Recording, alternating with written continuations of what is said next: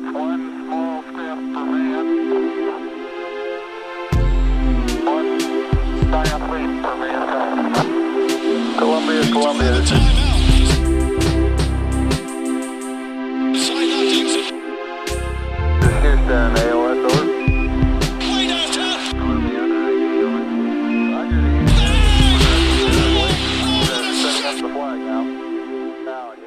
Columbia, when I saw the Kanter one. That was uh. That was fucking something. And then Steven Adams replying like four hours later. I'm it's it's stupid. I went to. Italy. JB had like a thousand followers. I came back and like network and him now have a partnership. And his Kanter is just Dude, you know swooning over his defensive prowess. It's I have like. I have almost 300 followers right now, and I've been really excited about that. And I just don't even Yeah. look at I don't even look at JB's count anymore because it just makes me sad.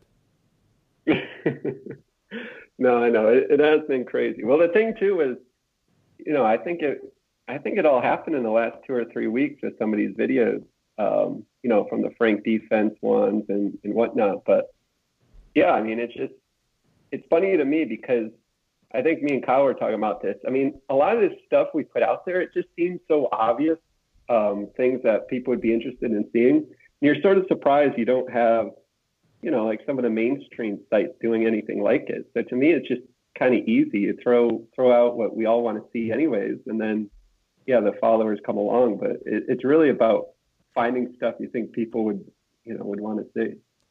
It's I think it's even it's the interaction part of it, man. It's like you know you're breaking it down too. It's it's got a lot of levels to it. I think that's what people are enjoying. You know what else too is I think a lot of people yeah, do. I'm, I'm glad they are. I think a lot of people do video breakdowns, but I've noticed in a lot of the videos I've watched, they're also not very aesthetically pleasing. Like sometimes it's just like a clip, and then there's like a little black and white caption at the bottom uh, describing what you're looking at, and that's it. And then JB's has like vibrant arrows pointing to where Enes Kanter is about to play some first team All NBA defense. So it it it helps and then people like know it's like impossible to not know what you're looking at at that point. So it's i don't know. I, it's like little little things like that that i think help people buy into it because they don't have to think very hard when they watch the video. They just like tune in they they play it and then all they see is like a green arrow and they're like ah here's where the good thing happens. Yeah, So- yeah. No, and I'm glad you said that because I think for me, the, the biggest thing really is you can go out on YouTube and there are a lot of videos that break down plays. And I think a lot of people, you know, it's sort of let me show you how smart I am to say, all right, this offensive set, they're running horns, or here they did Oh, the same pick yeah. and roll, and you know, and it's all stuff. And it's like, okay, that's that's great if you can identify those plays, but but I find it just just use simple language, like just say like, yeah, here's a, a screen and, and the guy got caught on the pick. I mean, you don't have to get too technical and, and hopefully that's, you know, the other thing that people like is just, I'm trying to just keep it simple so we can all look at it. We can, we all know basketball. We can recognize the play. We just might not know every single term that, you know, every coach has ever invented. i think that's reserved for Jokic twitter i think that's where you'll find a lot of those terms being thrown around um, to enhance who he is as a player. That's just a hunch that I have um, for no particular reason or bias. But anyway, um, um, yeah, but not, I mean, the videos have just been crushing it, uh, absolutely crushing it. Yeah. Um, the, the Frank stuff was as good as it was timely because that first couple of games in when he wasn't playing and Dennis Smith Jr. had like two great games, um, everybody buried Frankie Nicotine, just buried. And it was tough because you knew he hadn't played and he hadn't done a single thing wrong. And you just see Dennis Smith looking like a young Steve Francis running down the lane. And then you just are like, ah, man, like, like we fucked up. We fucked up. You immediately, Yeah. you immediately think you fucked up. And then Because how do you not? he- yeah, because uh, yeah, because you look at it, the optics are bad. Like Frankie just keeps getting hurt or he's sore. He can't get on the court. What he does, he plays for like five minutes. That was the first couple of games, and then Dennis Smith Jr. is, you know, basically just has the greenest of lights in in Dallas right now. So anyway, so I mean, it was tough. It was tough, and then um, he actually comes in and he plays a couple of good games um, in the sense that he did everything not bad or well that wasn't scoring. And then JB throws together a couple of good defensive videos, and suddenly everyone's like, "Oh, holy fucking shit! Let's pump the brakes on the rest in peace Frankie talks." Because uh, you know, even if he's one thing I keep saying is like, even if he's not a superstar, if he's just a really good starter, you still win with that pick, in my opinion. Like just because he's not like a Westbrook, if you still get a Rubio, like that's kind of a good thing too. So yeah. you putting those videos out, I think, especially once you know uh, some important accounts got a hold of them, it really helps spread the awareness that Frankie does not suck. In fact, he he's the opposite. He actually looks pretty good. Um, so yeah, I, I just yeah, think no, I think wonderful.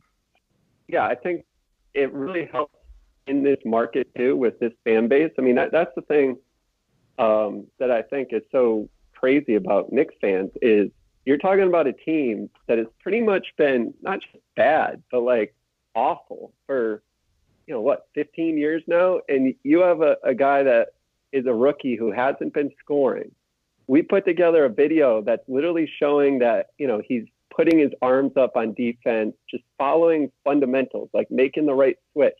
And everyone goes crazy, like we just drafted like, you know, the next great star. I mean, I just think it's really cool, you know, not not just so much about the video, but just about the reaction shows you that Knicks fans, you know, the team's been bad for so long, and yet they're still so hungry for just good basketball. It's not even. I mean, I think the joke everyone was making was, well, this is a lot better than Dennis Smith doing a, a dunk in in uh, warm ups or something like that, right? Yeah, but yeah. that's the point. It's like it does it doesn't have to even be flashy, and you hope the players. I mean, even Kanter, you know, highlighting his defense yesterday. You hope the players sort of pick up on this and say, "Geez, yeah, if I just go out there, play hard, you know, do the fundamental things right, they will get noticed. I don't have to play outside of myself and score 40 points like I might on another, you know, smaller market team. Right. Yep. Um, yeah. Do we, uh, you guys want to start going in depth with a couple of the videos? Uh, kind of start talking about what we see in them. Yeah, sure. Yeah, whatever you guys want to go on, or if you want to just talk, you know, Knicks in general, whatever you want. Well, um, I kind of I went through a couple of your videos last night, like took a couple of uh, good rewatches again, and a few of the more recent ones really stuck out to me. Um, I kind of want to talk about this Jarrett Jack run that we're seeing. Um, I figure cause I'm really I don't know what to make of it. I can't tell you if he's for real, how long this is going to stick around for. Like when Noah comes back, obviously they have to get rid of a player, and Jack Right. is from a contract perspective. Uh, I guess Jack's the one that makes sense because he's not uh, guaranteed. But like, do you think that he can continue this kind of play even in like limited minutes if we want to start like you know putting Frank into a uh, a bigger position? Or like, I just want to know how much I guess you think he has left in the tank here. Yeah, I mean, it's one thing to, you know, be good for a week. Um, you know, it's funny with basketball, we don't think about it the same way as we do with baseball. Like in baseball, you know, it's pretty much expected that any player could get hot for a week and go, you know, 12 of, of 18 at the plate or whatever it is. Um, and in basketball, though, we sort of just assume everyone plays at their general level all the time because, I mean, some of the great players do. But I think with Jack, he might be a case of he came in at the right time, doing the right things that the team needed at that time. So, you know, instructing players on defense, pushing the pace on down the floor. Um, so, you know, does that does that stay all the way through that sort of intensity that he has? And especially because he's playing knowing that he's on a non-guaranteed contract and he wants to obviously get paid longer through the year. You know, I, I guess it would be hard if you look at his career and what his tendencies are to say, yeah, he's going to be exactly this for a whole season. But all that being said, it's not like what he's doing right now is scoring or, you know, doing something beyond his career averages. Like if he was pulling a insanity and scoring 25 points a night out of nowhere, then yeah, we would all say he can't keep that up. But, you know, basically controlling the pace of the game and being attentive on defense. I mean, that shouldn't be too, you know, that that shouldn't be too hard for him to keep up either. So I guess I'm giving you kind of both sides of it. What, Sure. what do you think, Kyle? I, I think um, Jarrett Jack's thing that he's most talented in is just not being Ramon Sessions.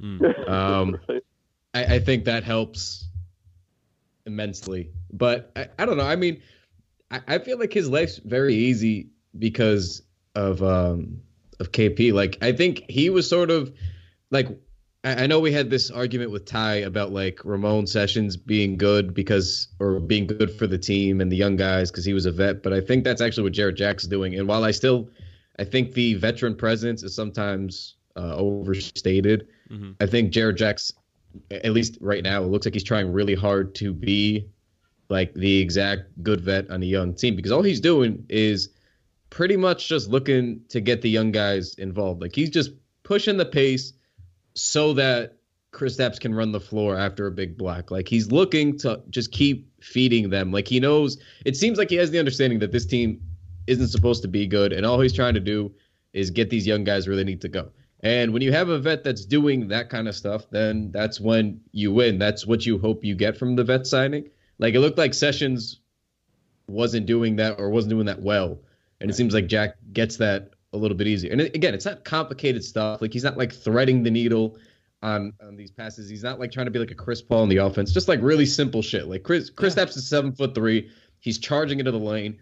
Toss him the fucking ball. Like it's really easy stuff. Right, but the, to, the like, fact to like that he not can mess up. the fact that he can visualize it is what's really like ex- exciting to me. He's averaging six assists a game right now. Mhm. Um, you know, and I think that's pretty impressive. I think what's impressing me like the most though is that his kind of defensive awareness of where everyone has to be on the court. Um, I liked especially in uh, in JB's uh, video, uh, Knick's film school video on that. It was like he was pushing Kanter into place every every possession. It looked like.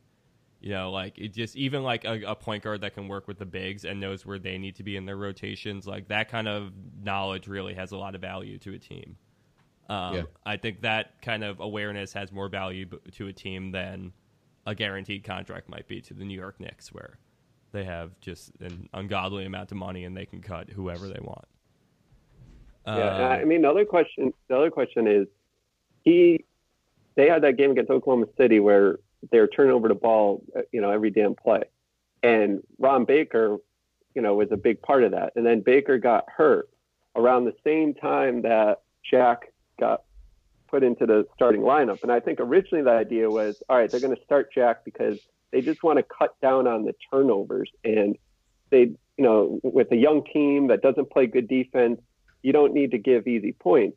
But then Baker's, you know, still been hurt this stretch. So I kind of wonder. I mean, it's one thing, okay, when Noah comes back and they have the the extra roster spot, but I also sort of wonder. Let's say Baker was healthy this whole stretch, it would have been interesting how Hornacek, you know, gave out point guard minutes. Like, does he then play Baker more on the wing, which he showed he's shown that he's, you know, he could do, or you know, I guess it's just like the it really worked out for Jack that he just got this perfect opportunity where, you know, th- there's not many teams that were probably looking for his services in the in the preseason or in the off season, and then he comes to this team and it's it's just been like a perfect fit for him. It, and adding to that, you had a guy suspended and another guy get hurt that offered up those minutes at this time.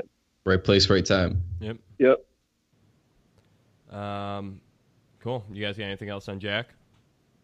What? Um, no, but sort of like a not Jarrett Jack thing, but sort of a Jarrett Jack thing. I sort of hope that. Um, I mean, I I don't expect him to do this well the rest of the year, but I sort of just from play style, um, he reminds me of what Brandon Jennings was trying to be last year. I think, um, in the sense that you know Jennings was looking once he got into like feed Willie, feed KP, and it seems like Jarrett Jack's like doing that well as opposed to turning it over a fuck ton. So I guess my point is I I'd like to see whether he continues to do this well or not. Jarrett Jack continue to start, Frankie to take all those backup minutes and getting like 25 minutes a game like he has been getting. And then when Baker comes back and he inevitably starts to eat up some minutes too, I hope he mostly just sits in like he sort of platoons between you know, like you just said on the wing a little bit more, and then sometimes at the point guard spot. Because I think that would sort of be ideal because we don't want to see Ron Baker get big point guard minutes. You know, like I think that would be um, just funner. It would help us see Frank in bigger stretches like we've been seeing him. Um, it's just it's more of like a hope. I, I hope it continues to be this way when Baker comes back. It doesn't muck it up too much. Right. Did you guys see by the way? There's um, there's like this big push on uh, on some of the mentions I was noticing on Twitter about just doing breakdown of the hair on the Knicks. You know, it's Ron Mm. Baker, and then you got Willie that or Billy. I I say Willie because I read the you know I always read his name, but obviously it's Billy. But um, you know he's got the thing going with the gel, and it's all Yeah, all it's you know interesting. pushed to the side. Um, but it's just funny because it's like I've seen more people just be like, I want to see Ron Baker out there with his freaking hair. well, and, like uh, let's not forget that- about Kuzminskas and his hair. Um, Great Right. natural hair. Great natural hair. Yeah, yeah, a little broccoli like, but you know we'll give it to him. Um, yeah, I'm trying to think if there's anyone else who's got some. Uh, Well, I, I was just thinking because he just played the Suns, but I mean Booker's got to have, you know, one of the slickest fades in in in the league, right? Booker's Yeah, got a weird he's- face to me though. He does have a weird face, but it's a hell of a haircut. Yeah, he does. Well, I don't know. Well, kudos to the Knicks stylist, I guess, or the uh, the KP Billy Barbershop that we're still trying to figure out where that is. Fun fact, it- yeah, it's actually uh, in Danbury, and they Yeah, get chopped up by Fabio. His name so is Fabio. That's that's right. that's how this works. Moving on. Shout out Fabio. Oh, Fabio. Um, so uh, one of the other things that I think is kind of coming up this week too. One of the other videos that I took a look at from a couple of weeks ago against the Detroit game, you put it out. But uh, I want to talk about Kyle O'Quinn. Uh, we can bring back Kyle on Kyle if we need to a little bit here. Uh, rechannel the past a little bit. But um, yeah, I kind of just want to know, like, he's been on such a tear lately, and I know that the big thing, the big story around the Knicks right now is like, why is Billy not getting minutes? He's part of the young core and needs to be developed, but with KOQ looking so good out there, like, I don't know how you do it. He looked great in, against the Suns. Yeah, I mean, I'm actually surprised that he's not a more popular player. Like when you think of Knicks fans, especially a lot who grew up from those '90s teams, you think, well, here's, and I know it's because he hasn't been consistent. I guess is the answer. But the point is, here's a guy who goes out there, he kind of grinds it out. He shows a ton of energy in his game. He's from he's Queens. from freaking New York. yeah. Yeah. It's not like he's on some ridiculous contract. Like I remember that summer when they when they got him, like we were all celebrating, oh, they just made like a normal move. Like it wasn't, you know, outrageous. So I'm He's actually up to it. surprised he's not more popular. Yeah. Um, and Ky- I think Kyle can kind of answer to that a little bit because Kyle was amongst one of his biggest critics towards the beginning of his career with New York. Yeah, yeah, but my big, you remember my critique very clearly. It was, I'm, and, and this is, I think, from our very first podcast. I said he bothers me because he looks as though he's supposed to be good at basketball, and in fact, he is terrible at basketball. That was my first critique, and also what I'm certain is uh, the thing that got us blocked. I'm positive of it, but um, but that because all he would do at first he'd come into the games and he'd have like four points he'd shoot a bunch of mid-range and nothing was going in. He was blowing second chances. He'd have like three rebounds maybe a block and like four fouls. And i was like what the fuck is going on here? And then i think probably a week after that all of a sudden he never missed a mid-range jumper again. Um, every time he got an offensive rebound it was guaranteed to be a putback. Like it was going in. Easy You got money. his game going. Yeah, uh, I'd like to credit myself entirely because it was for think sure me. your- yeah, I think it's all you. It- yeah, um, but no, after that, and pretty much the rest of the year, like I didn't know if it was a fluke or not, but he was very consistent as just a good role playing guy, and and sort of a weird team to fit in with, no matter what your position was. I thought he established this role of like whatever it is that needs to be done, I'll do it. Like I'll get some offensive rebounds, I'll I'll hit in some uh you know, I'll hit some mid-range jumpers. I'll like he found his ways to fit in, and I feel like it almost works really well when he comes in and plays on this current team that's tailored around Chris Kristaps, and that he's just sort of, you know, KP doesn't rebound well. We know that, and he has two guys around him in Kanter and O'Quinn that do rebound pretty well. Like O'Quinn hits that all uh, offensive glass hard. Like he's always in Yeah. position now. So, and especially uh, lately, I don't know. I know last year he had some uh, some good blocking prowess, but this season seems like he's. I haven't looked Yeah. at any numbers. He- I just feel like his his block rate's got to be up. Just gonna take. So, so I don't know this offhand, but it, it's got to be up over last year. He's blocking more shots. It seems like he's timing things better. I feel like he's developed well. And again, he's not a, a star or a stud or anything, but for for what he is, I think he finally like figured out all the things that he's good at, and he just does those things. Like he he offensive rebounds well. He knows where he's gonna take his shots. You know, and he's he's hitting his shots. Like he's just been good at the things that he does. So you don't ever want to get like wildly excited about it, but that's part of why this team's been successful too. Is when you have a bunch of those guys who know their role and they're good at the role. So, so- do you want to know uh, Kyle Quinn's block percentage? Is it good? Yeah, it's it's over the last couple of years. I'm gonna start like throughout his career. So 2012, he was um, he blocked 3.1 percent. Uh, 2013, 5.8. Then he dropped down to 3.8. Then it was 4.9 his first year in New York, 6.9 last year, and this year he's up to an 8.9 block percentage. Um, Yeah, That's yeah. It good. had to have That's r- up. that's yeah, solid. It had to. Let's see. He's looking at even his per game right now. He's averaging a block and a half per game. Um, yeah, I think he's he's looked really solid. Like he's maintaining the same minutes he's played throughout his career, basically. Uh, but he's really, I feel like he's making the most of them more than he has in any other year he's played. Passing pretty well too. Yeah. Like he's just he's in the offense. He he looks good out there. Yeah, and it's still, you know, we think about it. We just went from Jarrett Jack to KOQ, and it's got to be the. I mean, when was the last time Knicks management made a decision that all the fans were against? That has turned out again small. You know, it's been two weeks, but has sort of turned out okay.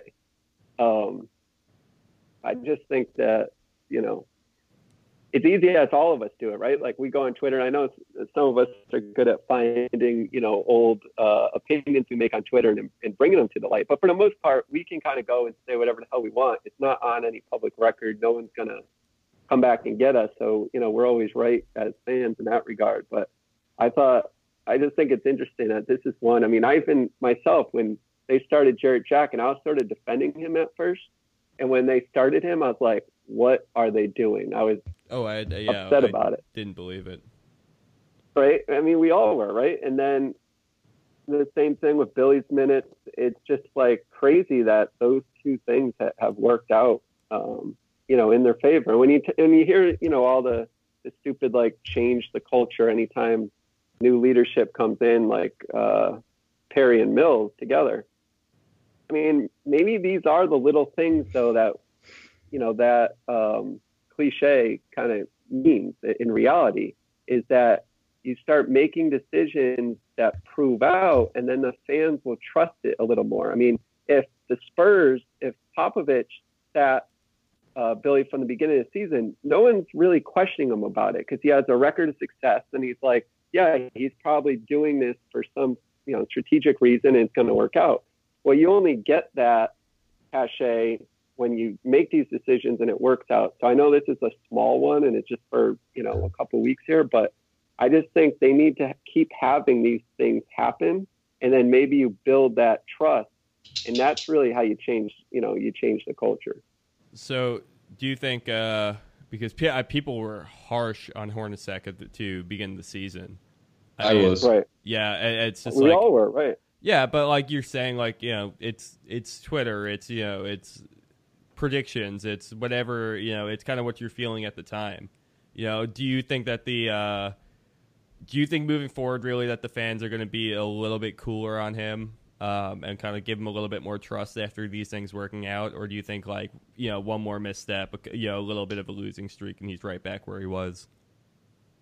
I think it will turn quick because it's not enough. But I just think it's that one little step that that helps, and then we hope that you know he continues with the next thing. I mean, obviously, when Noah comes back, that's going to change all the rotations. So that's going to be a major point that we're going to see. Okay, how do they handle that? And especially with fans' opinions on Noah, um, you know, is it we're just playing the guys that make the most money? You know, is it, you know, how did it? I mean, to me, uh, it's an impossible problem because they just got so many big men. But yeah, I, I think the fans can turn pretty quick. So I don't expect this to give them a, you know, a long like a free pass or anything.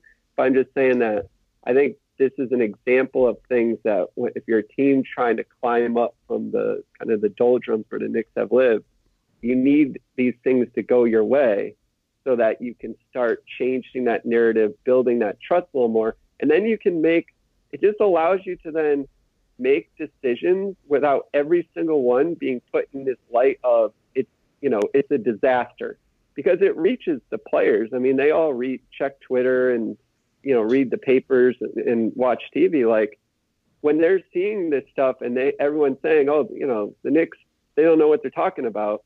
Well, then you know obviously they're just especially younger players, they're 21 year old kids. They're just like, yeah, see, I, I knew, I knew the coach is an idiot. I just, I don't know. I just think it's something that that helps when once you can change that narrative a little bit in your way.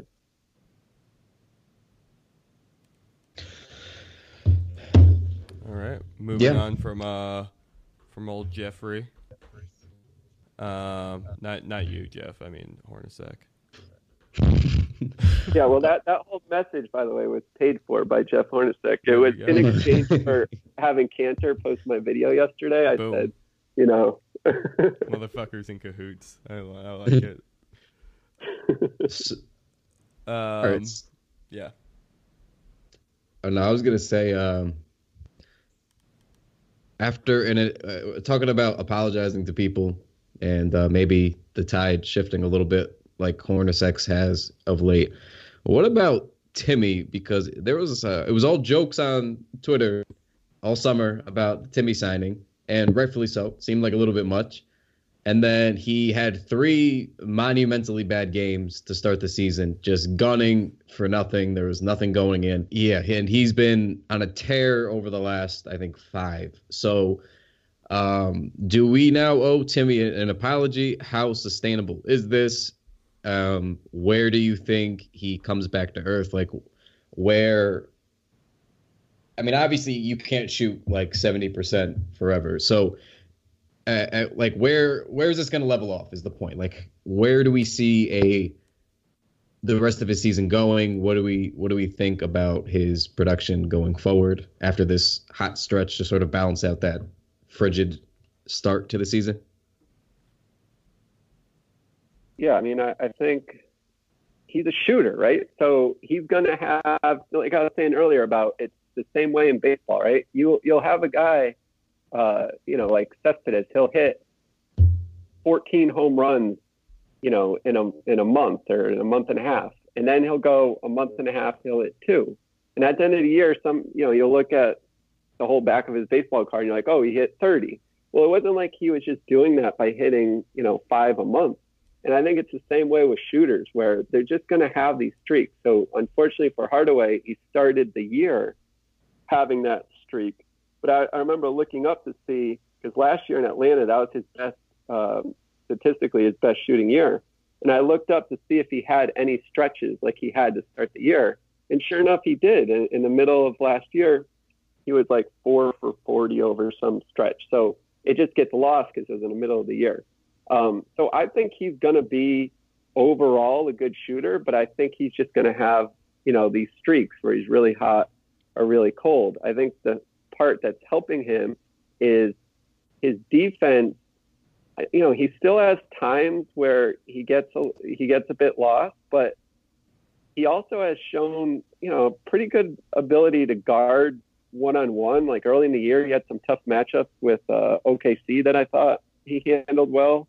Um, in, in transition, it was something I had pointed out when they first signed him, but like he, he has this weird ability where he'll chase down a play from behind and every player tries to do that, but he's pretty good at like actually like getting back and stopping the play or, or getting back and, and having like a block from behind. I think, um, Brian Giverman was even raising this yesterday on Twitter, but yeah, I think if he does his, you know, shoots the way we know he can shoot, and he does something on defense, then you have to be happy. I mean, the contract is what it is. And unfortunately, when it's big like that, he's going to come under bigger scrutiny. But, um, you know, you, you can't, because he signs that contract, you can't now say, well, unless he plays at this, you know, this level that matches that, we're going to be upset. You got to kind of separate it almost as a fan and say, all right, yes, I'm upset that they spent so much to get him and it impacts our cap flexibility. So from a management standpoint, I'm upset with it. But then if I'm watching the games and evaluating him as a player, I think you got to be more fair to what can I expect him as a player to do. Um, you know, otherwise you're just going to drive yourself crazy with it. Yeah, I think I, I echo a lot of what you're saying on that. Just he's going to be a shooter. He's going to go through streaks. Every shooter who's ever shot the ball goes through streaks like these.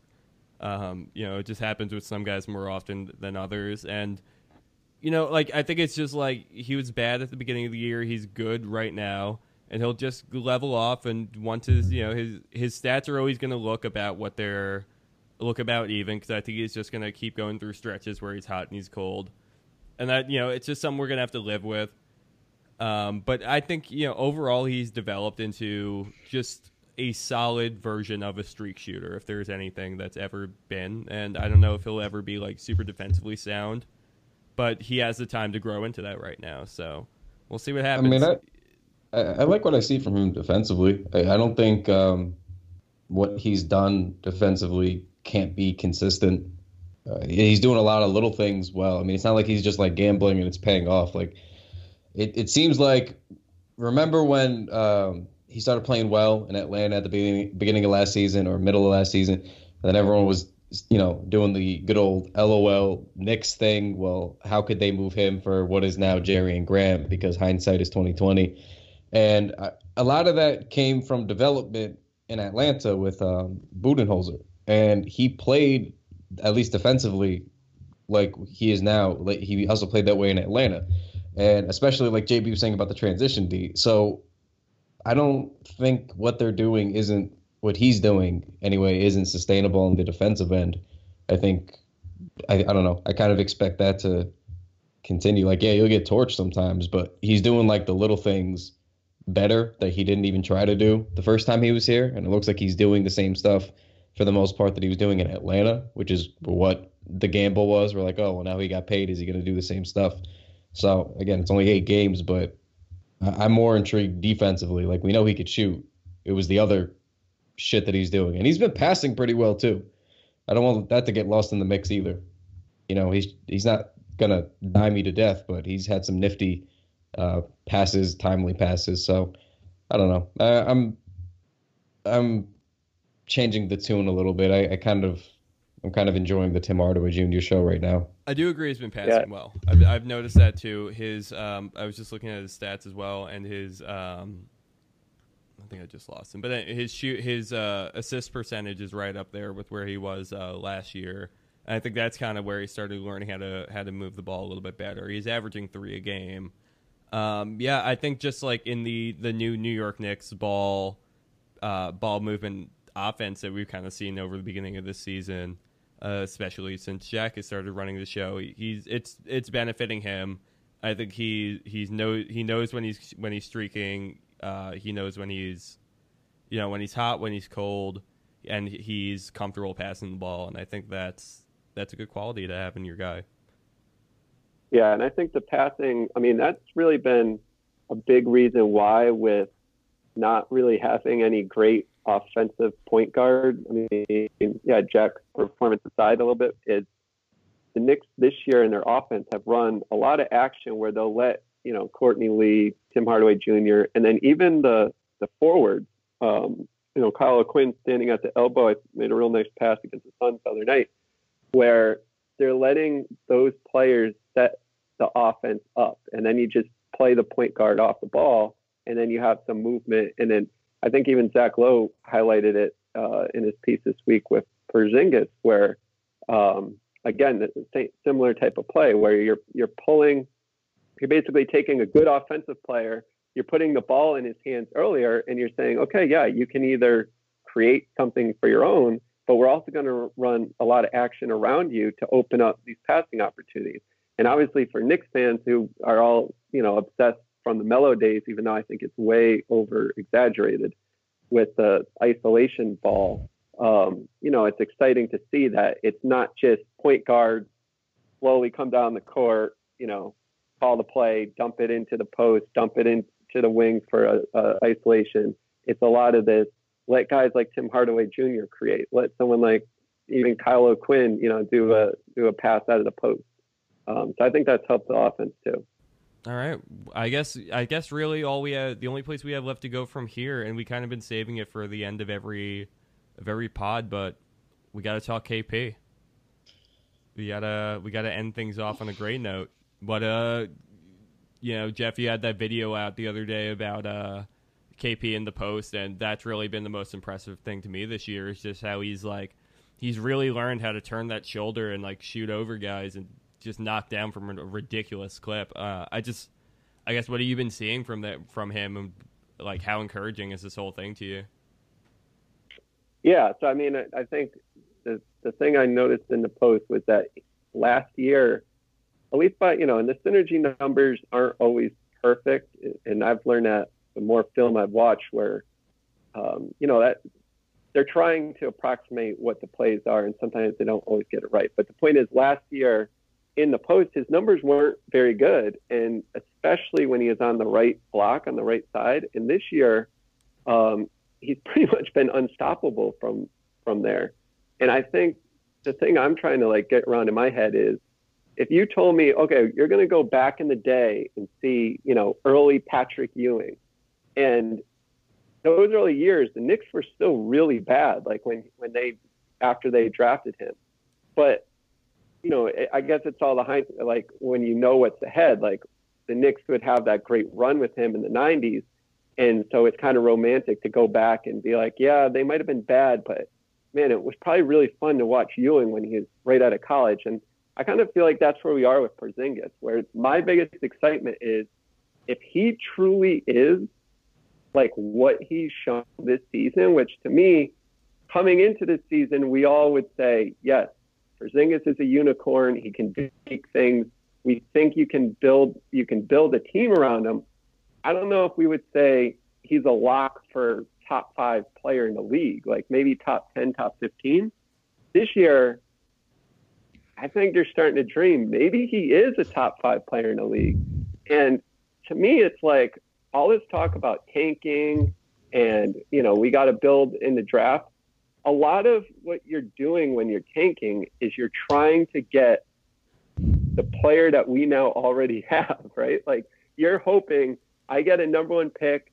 So in that rare, you know, that rare year that a LeBron comes out, that you know, an Anthony Davis comes out. Well, the Knicks might already have that, and what that allows them to do is now you still build through the draft, but maybe you don't need to get lucky that you get the number one pick and get a franchise player.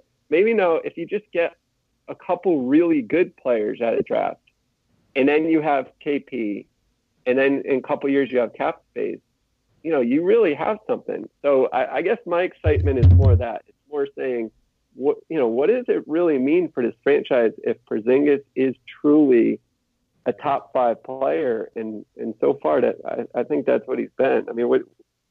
How are you guys looking at it? I think it's probably, uh, and I hate to say it, I, I think it's probably like a hair too soon to say top five. I think I think there's no arguing that he's top ten at, at least well, in this not, season at this right moment. Now, right, right, right. Not right now. I'm saying top five. He's showing that he could be a top five player. Just oh yeah, yeah, absolutely. Yeah, yeah, yeah. Because because what do you what do you want from a top a top player in the league? Like all these guys have similar traits to their games, right? Like LeBron for what has to be three decades in a row now, he torches you offensively, and then he plays elite defense. And then now look at, you know, KD, what he's done in Golden State that doesn't get talked about a ton, but he torches you on offense. And then he's been a good rim protector. He plays good defense. You know, you have guys that are capable of doing multiple things. And now the same thing with, Giannis in um, in Milwaukee. You know, he's a guy who they wanted to come along offensively because he was special defensively, and now he's swatting guys on one end of the court, running the court, and just yamming it on guys' heads. And that's what we're seeing from KP this year. You know, he's been he's shown that he could be a good rim protector in the past. His first two seasons, he wasn't great on the perimeter, of course, because why would you be when you're walking on stilts half the time? But he was always able to defend the rim really well. So we're still seeing that. And now he's been more aggressive. He has more room to roam, but now he has the points to go with it. So all these guys have very similar. Like you want to see them be imposing on defense, and you want to see them, you know, light it up and get buckets. And he's doing both of those things. Um, so obviously, you got to continue to be consistent offensively. You got to improve defensively. You know, you, you be able to hang with some guys on the perimeter and whatnot, but he has the tendencies that you'd want a top five guy to have, and that other top five guys do have. So it's it's sort of hard to argue that he wouldn't get there on his current trajectory. That's sort of I feel like if if you're making that argument, you're just making it to, you know, I, I don't know, maybe Knick's bias or any anything else. I, I can't see how you would refute it with what he's been showing. It's it's scary. It's scary and it's it's fun because all of us wanted us to tank again this year, and everyone's just like, I don't really care if we tank. This is fun, and and and to your point, you hope that you hit the grand slam on a guy like this. Like you hope that you hit the home run, because after that, like you don't have to keep hitting home runs. Just like you said, like now their lives get easier. Okay, we have KP, we have the guy, we have the crown jewel that you everybody prays to get in a draft. So now, what do we need around KP?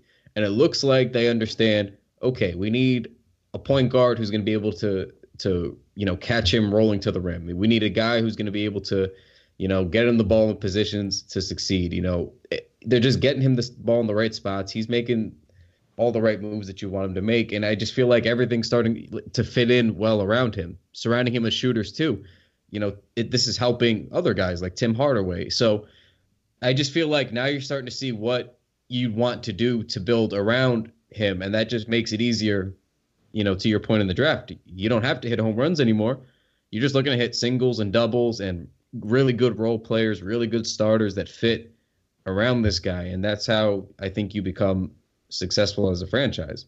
So, I mean, I'm, I don't know it's it's very exciting. I we're we're 500, and I'm very I, I can't remember the last time I was this excited to be 500, and I don't even care about the record. You know, the team looks fun to watch. they're like they're actually, actually exciting out there. Like every time you see like Frank making a good pass or like playing some decent defense out there, you get a little hyped on it. Like every like KP's not shooting much from three, you know, this season, but like you know he had one against the Suns that he just like lined up and knocked down as he was coming up the court, and like I, I, I yeah, it was like it was it was really exciting. It sent some shivers down me. Like the whole thing with this team is like they're they're going to go through a bad stretch at some point this year. And things are not going to be clicking. The lineups are going to get shuffled and we're going to have to deal with the same kind of things that we have to deal with every year. But like that's why I'm I'm enjoying the beginning of the season so much. It's just like they're fun right now. Uh, yeah, they got a lot of they're proving a lot of people wrong. They seem to be a little bit further along than we thought we did. There's a lot of questions and things that still have to be figured out, but like for right now, I'm just kind of hyped up on what they actually have going on. And if you know, if it ends up being another like 32 win season or something like that, we end up with like a you know mid lottery, late lottery pick or something like that. That like you guys are saying, that might be all we need to find. Uh, yeah, with the right kind of scouting, and we've shown to have pretty decent scouting so far um, you know, with the right moves, that could pan out to be just another piece that we need to keep this train moving. Now, last, I guess, last ish thing. Yeah. Um, that was asked last week, but um, with how JB's analysis has been so far, I want to get his take. Um, we obviously talked about KP's accolades last week that he could potentially have this season. What do you think he realistically does individually by the end of the season? Like where where do you think he what do you think he wins? Where do you think he ends up on um, the scoring ladder? Uh, what do you envision for the rest of this season? Yeah, no, that's a good question because this is the first. I mean, he the, I think it was I can't remember now if it was his rookie or the year after, but I mean he's had stretches where he's really been in and out of the you know lineup a lot, like during uh, I'd say like January February timeframe, where you feel like he might hit a little bit of that wall. But so the question is, can he keep up the scoring to to rank you know that that high? I mean, right now it's funny because everyone's like, well, Melo's gone, so he's taking all his shots. Tim Hardaway Jr. I think I looked last night. He's averaging eight and a half three pointers a game this year, and I think his lot. high was like his high was like five. So it's not like there aren't other guys trying to take a bunch of shots. But what is interesting in terms of where he ends up is, um, could he actually be? I mean, if he's playing like this, and again, it's such a small sample size, but let's say he somehow kept it up, could he be in the talk for like an All NBA third team? And if he is, that brings up a different discussion about how much the Knicks are able to pay him uh, for an extension. Because I think, and, and I guess I'll give the little clickety clack preview that I, I was going to write this up this week about what the Knicks' options are for giving him an extension off his rookie deal. Well, the percent of the cap off a rookie extension is 30%. But if but I believe, and this is what I still got to double check, if he makes all NBA, they can now basically he qualifies now for that designated player exception that's different from the rookie exception, which allows him to go up to 35% of the cap. And it sounds like it's not a lot, but like over a hundred million dollar cap, it's like five million a year. But the point is, it is something to sort of look at because you're already a team that's capped out with contracts like Noah or you know Tim Hardaway Jr. And if the Knicks want to sign him early, even five, six, seven million dollars does make a little difference in terms of your flexibility. So it's kind of one of those weird things that you know all the teams struggle with with these ex, uh, extensions. I know I'm kind of spinning off your question of what he can reach, but it was something I was just thinking about last night. Of well, geez, if if he made like an All NBA team now, you know that that that also changes the contract uh, negotiations. Hmm. Um, but yeah, like I said, I got that's something I got to I, I got to double check because I wasn't sure if uh, the extension you can still offer that rookie extension since it would be a year before the rookie deal runs out, um, or if it actually does change the the top amount he can get if he makes All NBA. But um, you know, there's so many there's so many you know players that obviously you know you're talking Anthony Davis and Karl-Anthony Towns and depending on what position you put all these guys, um, it's hard to say. You know, it, even at his level, does he definitely make the All NBA?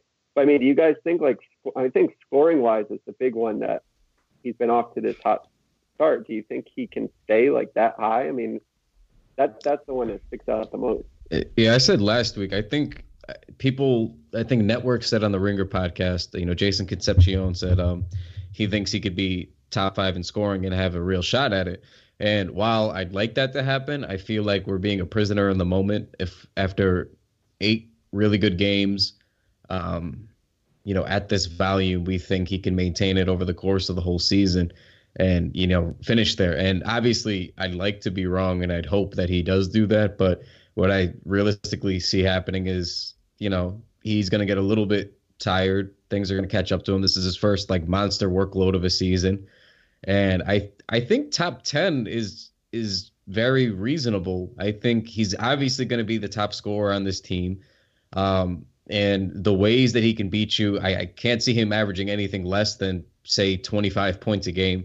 So I think he's got to be top 10 in scoring. I, I top five, certainly he has a shot. I don't think he wins the scoring title because you'd have to maintain this absurd clip basically. But I think top five is reasonable. I think top 10's likely, the most likely scenario. And um, you know, the other thing that I mentioned, and I think everyone was in agreement in, is um, he's probably going to be the favorite, if not in the running for most improved player. And on top of those two things, which are, I think, more of givens, you know, now, like you bring up, he has a real chance to even make an All NBA team if he's going to continue to play out of his mind this way. So um, I think the shoe ins are, you know, a top 10 in scoring. I think that's probably uh, not a lock, but as close to one as you can get. And then I think most improved is he's got a real, real shot at that because hey, how could he not? And right. um, well, yeah, I mean maybe an All NBA third team. I, yeah, I, I think that's, that's definitely that, certainly in the running. Be, that would be the one thing too, and, and just kind of um, I'm looking at the numbers to remind remind myself, but it's I mean he's averaging 22 field goal attempts. His high last year was 14.9. But what's interesting is his three point attempts are the same. So he's yeah. taking you know, and this is again speaks to him in in the post. He's getting to the foul line more. But one thing I had noticed that if you're if you're going to get stat geeky a little bit here is he is exchanging a lot of his three point shots for mid range shots. So it's not necessarily even shots by the rim. Like he's right now, his percentage of shots by the rim are his lowest of his career so far. So he's mm-hmm. taking a ton of shots in that 10 to 16 foot range, which if you were to predict out, you know, okay, can he keep up this pace? You would you would argue, well, you know that that's not the most efficient shot. So eventually, you know, your field goal percentage might not be as good from there as as he started out. But that being said, I think he's so unique in the way he's been playing in the post, where it's like, okay, if you're getting a pick and roll uh, mismatch, and you're saying, okay, you're dumping the ball to Porzingis, and he's turning around and shooting over a six foot guard. Right. Who cares if it's from 15 feet and it's you know a mid-range inefficient shot? That's a good shot, and he's going to make most of those shots. But I don't know, just a couple extra things to. Yeah. To I add mean, to the equation, I'm right. I'm right there with you because that's really been the most impressive part about his game to me this year. Is that I'm just I just look at him and it's just like he kind of makes that mid-range shot efficient like it's kind of like an old school big kind of thing, like where he he's, looks comfortable with the bank shot, more comfortable than I've seen him with it in you know his entire career. Um, and it's just like he's the tallest guy in the league. Everybody is a mismatch to him, and he's I, you can tell he's worked so hard over the summer, like making that mid range shot efficient enough for him, where he knows what he's doing right there. Like he's just been using it so often that his like shot looks consistent to me. Um, and yeah, it's just like it's it's a weird shot, but it's looking like it might develop into like that little turn and shoot from 15 feet away. It might become like what's known as his signature shot in a couple of years. Um, I'm, I'm yeah. I don't know, like that's that shot has been really impressive to me, and I think that it's that's the biggest um, reason for this this increase in scoring for him. Uh, but yeah, just to kind of like piggyback off what we're saying originally, I'm like, yeah, you can lock in top ten scoring.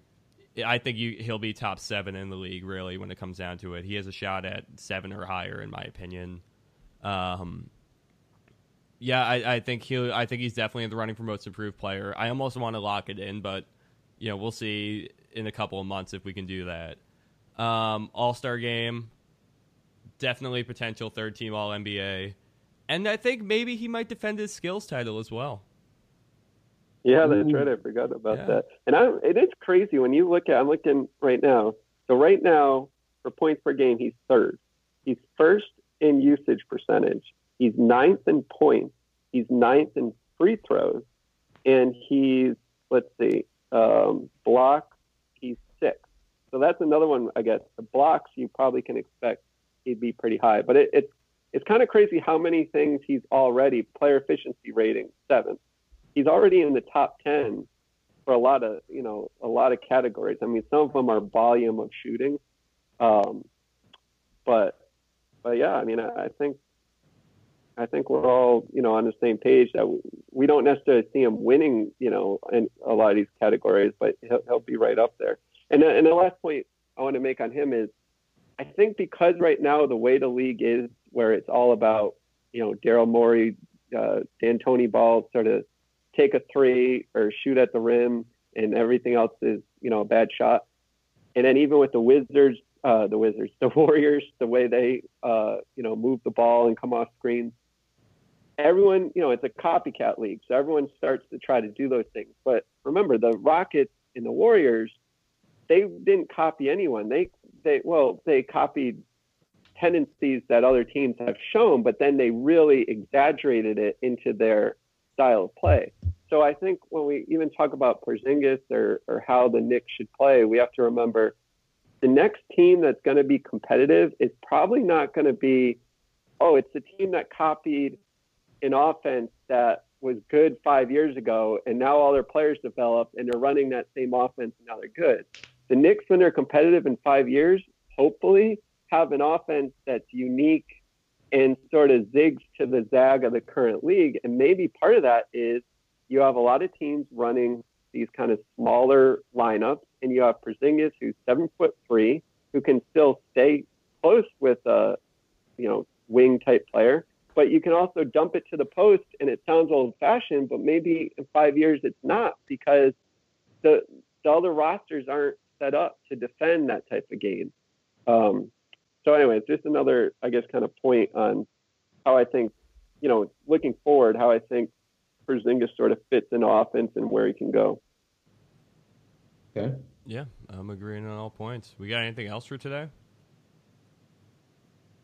Uh, no, but if you want to go ahead and plug the brand new yeah. site, Well, let me let me uh let me hop in here real quick because I've realized I never even introed the show to begin with. So, uh, cut that in at the beginning. yeah, I think we'll just we'll just throw some music at the beginning, but uh, yeah, we've been here with Jeffrey Bellone, aka Knick Film School, uh, the by far, I mean, just the best Knick's account you'll find out there on Twitter, breaking down everything right on right alongside there with the Knicks wall, um, just breaking down film in ways that a lot of guys are looking right past. So, if you want to learn a little bit more about this uh, this year's Knicks team, I think uh, I think JB is the place you want to go.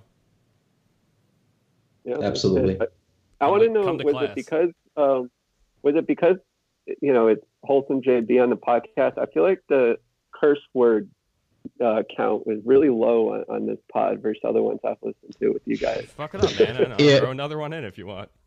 because normally normally we do the pilot and it's like 10 o'clock at night and we're mad feisty Yeah. we're just trying we're just trying to go to bed this puppy won't stop biting my ankles you know Yeah, yeah. this is this is a very wholesome morning pod we have coffee Yeah, it's noon on a Sunday. We're That's what, well, that's what I was wondering because I was just waiting to the end of the pod to, to ask. I was like, oh man, is I've, I've made this pod like too official. We're just like you know asking all these official questions and no. This is this well, is the the, other- this is the official coffee pod. This is And- yeah and, and the other thing too was um the fact that nothing miserable happened like nothing chaotic happened this week Right. that We're we'd be to angry about it's like all that's happened in the last week and a half was like we learned frank is probably going to be a phenomenal defender at some point once he keeps figuring it out and Kristaps is grossly grossly good and getting better so like we don't really have anything to be upset about so we're not very angsty today i think that helps too